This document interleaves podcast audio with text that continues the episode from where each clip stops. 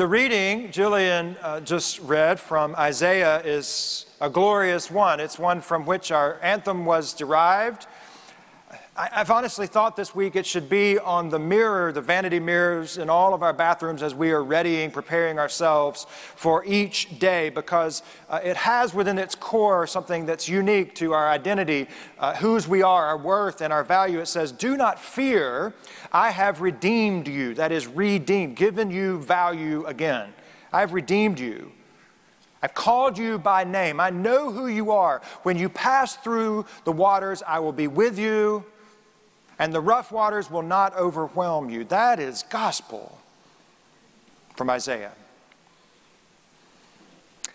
It's interesting to me that in Isaiah's reading this morning, uh, between it stands between two events. One is the baptism of Jesus, and the other are river crossing moments in the life of God's people. If you think about God's people crossing the Jordan, the Jabbok, if you think about the Exodus event, right?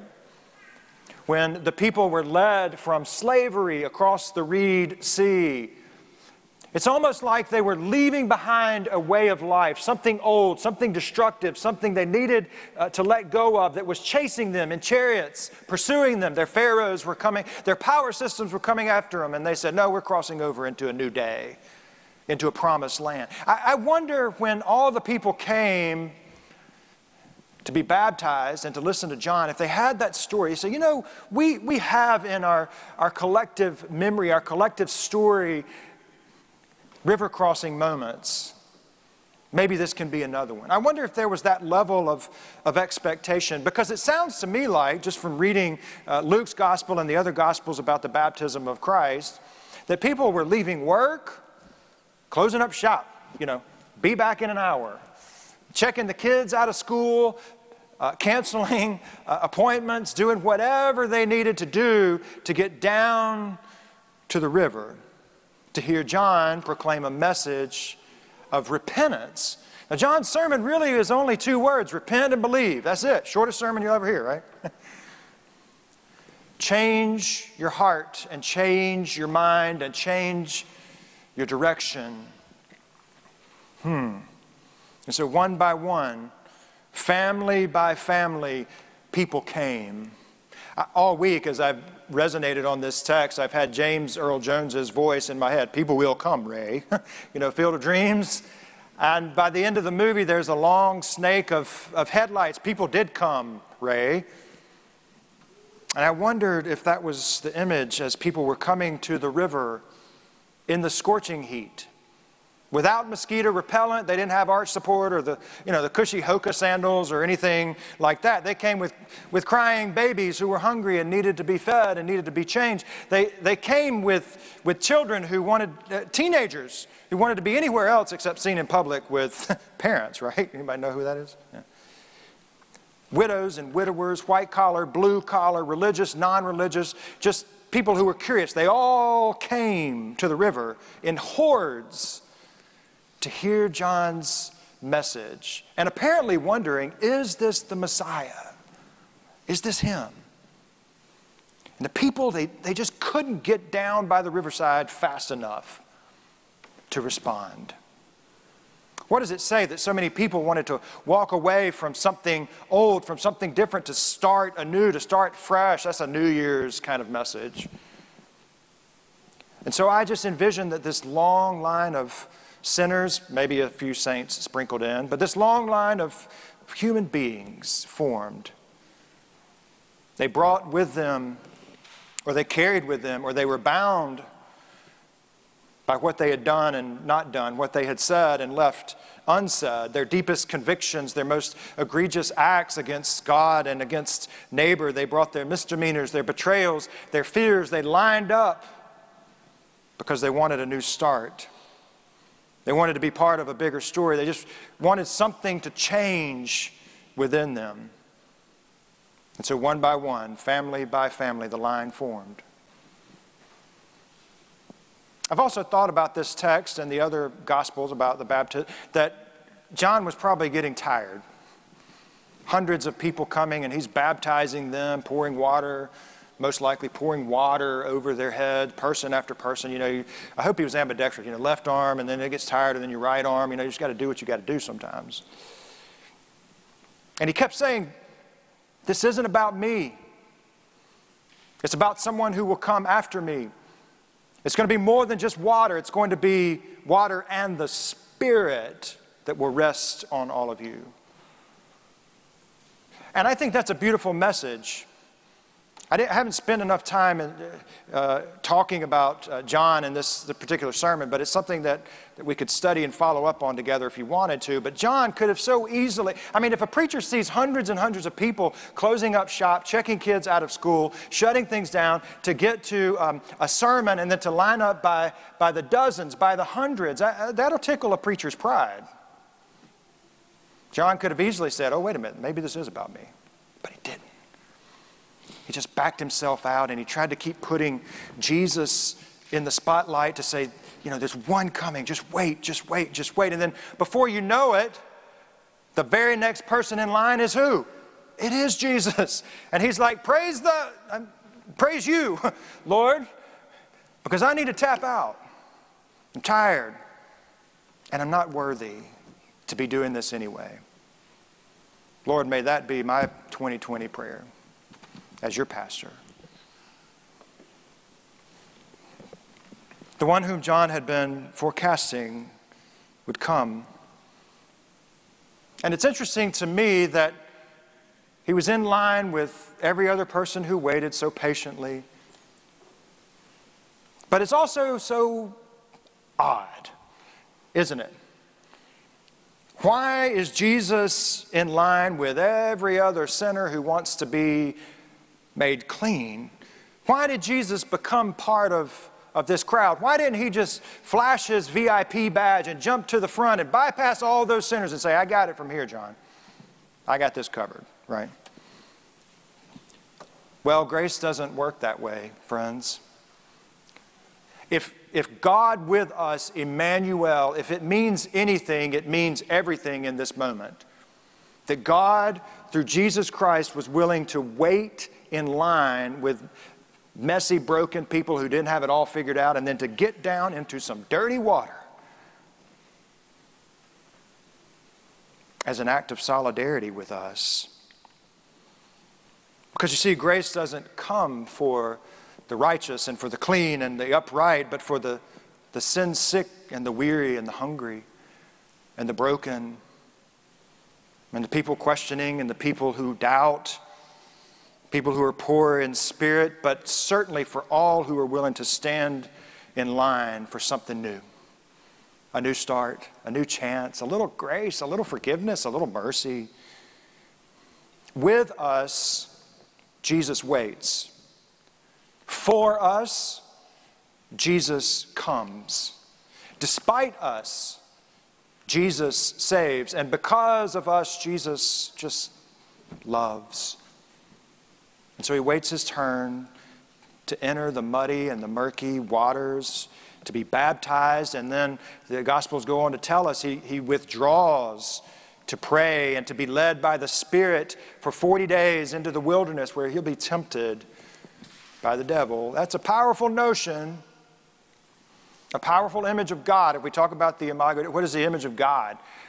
That Jesus Christ would leave the luxury of heaven. I assume it's pretty nice, heaven why would he leave a throne and come down to be in nasty water? Because you know the thing, hundreds and hundreds of people will make some water pretty muddy. And those of you who have been to the Jordan River know it's not exactly the cleanest thing anyway. So why would the God who created the universe come down and just kind of stand in all that dirty water? It'd take three days to get the residue off, right? Why would he do that? Well, I tell you what, you name me any other God or idol that's willing to do that, and, and I'll listen because there's not a single one, past, present, or future, who will love you in that way. So I want us to use 2022 as, as this chance to resist placing our worth, as Jason was, our identity, to place all of that in idols or people or systems or structures or abilities that will never, ever love you back.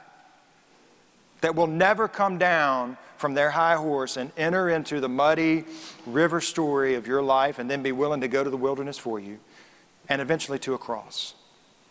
There's not a single idol or power system that's going to love you back like that.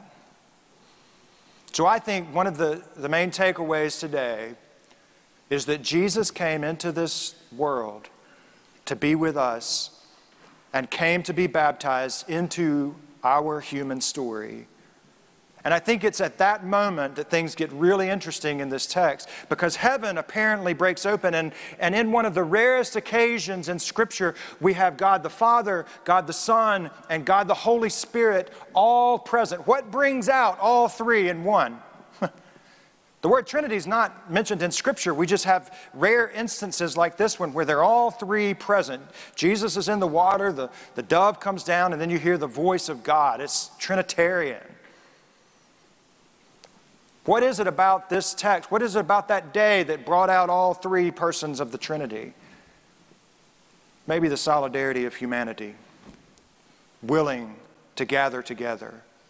And maybe when that happens, when God's people gather together to say, we don't have it all figured out, but we're willing to allow grace to work in our life, maybe that's when we find Jesus right in the middle of all of it. There's power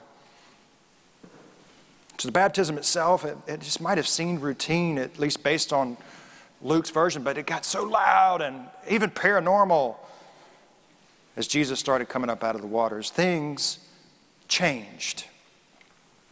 It reminds me of the times when we are able to baptize uh, children over here.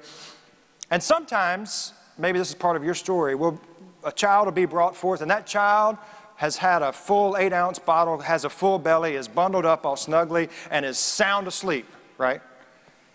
So when the preacher comes over there and puts water, it's more like an act of torture than it is a sacrament, right? And that baby, whoo, starts shaking and wakes up, and the parents are mad at me because I've disrupted nap time. But I've thought about that image that baptism awakens us to something bigger it's all around us. And then there's other times when a child comes kicking and screaming. Uh, that child is not having any of this cold water business. And that's honestly more like an exorcism than it is a baptism. You know, these screaming moments sometimes. But then we put the water on that child and it calms. It's happened on more than one occasion, both of those events, at this fund, to your child, to your friend, church members. It just reminds me that grace awakens us. It also reminds me that grace settles us into our identity as we are named and claimed as a child of God. Things change when we line up and are willing to come forward and experience God's grace. So I want you to hear today that there's no current swift enough, no waters muddy or murky enough that's going to keep Jesus from coming to be part of your river story or your wilderness story for that matter. He steps into those waters and he wades out a little bit deeper, as the song says, and he stands in the middle of all of it as if to say, I'm right here with you. That's plural, with you all. I'm here with y'all. It's a beautiful image for the baptism of the Lord. Baptism is a sacrament in our United Methodist tradition. It's a primary uh, means of grace. It's only required once in a person's life, baptism. That's because it's not about the work of the preacher, it's, it's not about the mode, it's not about the denominational affiliate. As long as a person has been baptized by the Father, Son, and, and the Holy Spirit, and there's a healthy understanding of Trinitarian theology, we recognize those baptisms, whether it's sprinkling, whether it's pouring, or whether it's immersion, aka don't, right? The idea is that we're stepping into grace that's already at work in our lives before we before we even realize it. That, and we're saying that, you know, Christ has chosen us before we are ever able to choose Christ. And we are being named and, and claimed by a grace that will never let us go, no matter how many times we let it go and turn our backs on it. That's why, you know, Christ makes the promise. And I don't think Christ breaks promises. But baptism is also a renunciation of sin and it's being cleansed within, and it is a way to resist evil and injustice and oppression. And it is an act of uh, declaration of independence and dependence. We're, we're declaring our independence from sin and from a way of life that binds us and chains us, and there's a new way forward. We're claiming dependence on the one thing that can see us through, and that is grace. It's Christ alone, friends. And it's all this is God's gift offered to us without what? Price. We can't earn it. We don't deserve it. Can't pay enough for it. It's free. Just have to step into it. I say this every year, and I'll close with this because it's worth mentioning. In that moment of Jesus' baptism, entering into the solidarity, the suffering of, of humanity into those waters of the Jordan River, God says something unique. He says, Beloved, beloved, I'm so pleased in you. And that's always a curious thing for me to hear because up until this point, Jesus has not done anything to earn the status of beloved. He hasn't taken in fish or loaves and, and fed the masses, not, not any healings. He hasn't taken on, you know, in any battles or anything like that with the Pharisees. You know, up until this point, all Jesus has done is, is stood in solidarity with some people in line for how, however long that was and, and entered into those waters. And God says, You're beloved. So, what I want you to hear today at the start of this, this new year is that before you do any, it's not like Jesus brought a qualification card. you know, I've got my theology figured out, my bank account's good, I, you know, mom and dad, you know, everything's all lined up and all this. Here, John, now I'm qualified and worthy enough to be baptized. That's not how it works. You are beloved in the sight of God, just as you are. And if we're willing to step in the direction of grace, it's always coming for us. I've thought a lot about the prodigal son parable here. It's my favorite passage in all of Scripture, prodigal son from Luke's gospel. The son went off wantonly and, and waywardly, and, and the father sat on the porch because he knew, he just knew he was coming home at some point. And he looks out and he sees a speck, and from a long way off, the father recognizes the swagger, the walk, or the gait of his son.